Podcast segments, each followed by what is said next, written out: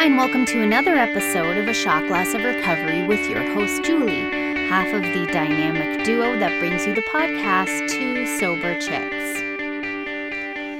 Welcome to May 12th. By the way, June 12th is my birthday, so I am officially 43. I was born in 1977. 40. Yes, I'll be 43 in one month. All gifts accepted. I especially like Canadian Tire, Costco, Amazon, and Target, in case you're wondering. Okay. Oh my God, you guys. My sponsor, as per usual, has changed my life. So, if you listen to yesterday's shot glass, which I did last night, I was in some kind of way. And it was because of my feelings about how I conducted myself in an interview. And though I, I was completely honest and in the moment it was so fun and I enjoyed it so much, it was only when I got into my head after this interview that I started to go sideways and fall down the hole of like shame and guilt and perfectionism and so this morning, I was not myself. I was like, I'm depressed, which is not something I'm used to feeling, especially not when I can connect it to something like a death or a breakup or the loss of something. Like that all makes sense to me. But I didn't want to get out of bed. Um, I didn't want to eat. I just felt gross. And what I love so much about this program is I immediately texted my sponsor and said, I'm having a shame hangover. Can we talk? And she was like, Yep, let me know when you want to talk. So, what I did in the meantime is I forced myself to get up and make some tea, and then I crawl back into bed like a little caterpillar. And I pulled out my fourth inventory sheets. So, in the fourth step, we do an inventory harms, fears, I was going to say guilt, harms, fears, resentments, and sex conduct.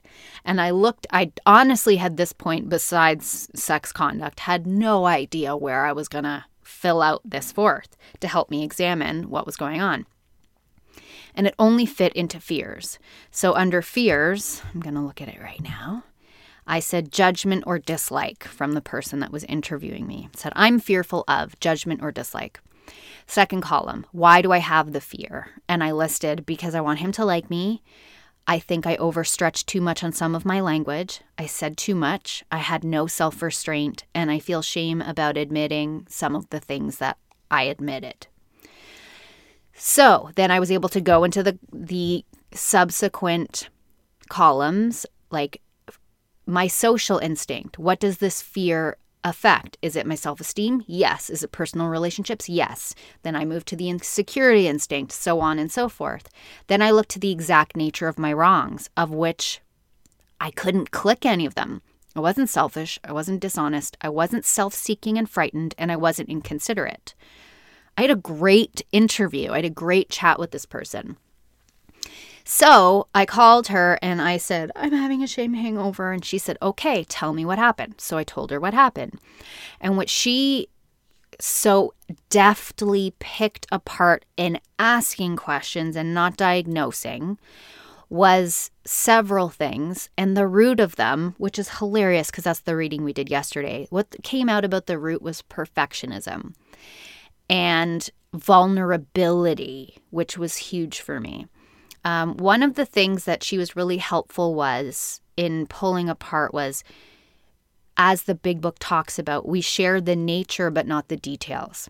So I can say things like, I was inappropriate in my marriage. I behaved in a way I was not proud of in my addiction. And I don't have to go into details like, I had two affairs. Um, I drove drunk when I was when I was in my addiction. I did this and blackouts. I I can share the nature and not the details. And that's still being honest. And it's not being tricky, it's being honest and knowing about the appropriateness of when to tell somebody something. So, for example, um, on a first date, how much do you share? In an interview, depending on what you're applying for, what do you share? With a new friend, what do you share? And your amount of trust and respect will usually dictate that. So while the details of what I told this person yesterday is something I could share and swear all the way through it with my sponsor and feel nothing about it with someone that is not that close to me, I can feel very exposed, which is exactly what all of this feeling is about is it's a vulnerability issue. I allowed this person to see me in my most raw state with no walls up with no protectors. And I'm a fighter. I've been I've been used to fighting and protecting my whole life.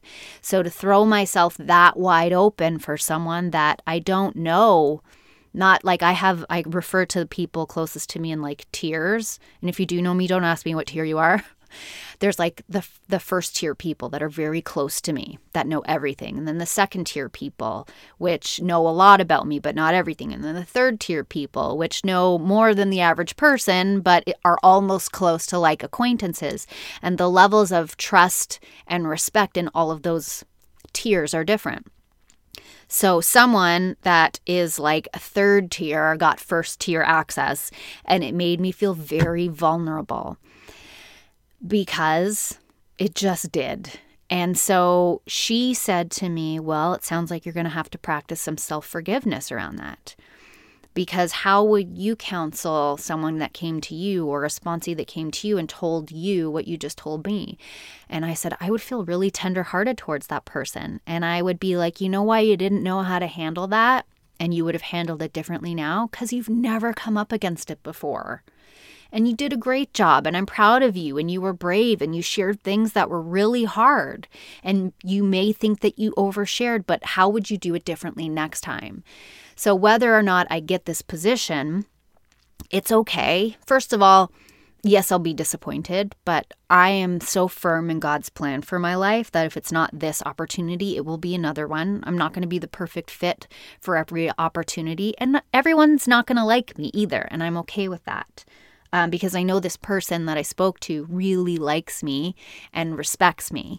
And that's the most important thing for me. It's what is my relationship with this person like, not what um, I can seek to gain from them. Oh, I just love her so much. This is the power of sponsorship. This is why we have those people in our lives and mentors and teachers to help us walk along life because none of us know what we're doing really. So we just need to look to people that we believe are doing no more than us in some regard and have a little bit more wisdom that they can share with us. So I feel like a weight has been lifted off my shoulders. I can have love and tenderness for that part of me that is feeling very exposed, but know that I didn't do anything wrong and that I don't have any reason to feel ashamed or embarrassed because my default that she also helped me examine old scripts and old beliefs.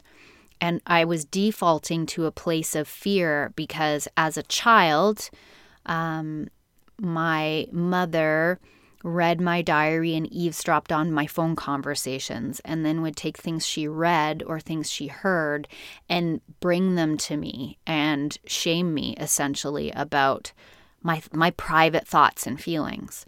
And then when I got married, my husband at the time read my diaries and confronted me with very personal things and so I have learned that if I barf everything out on the table, there's no way you can later use anything against me or call me a liar. I I live for honesty and integrity and accountability and transparency.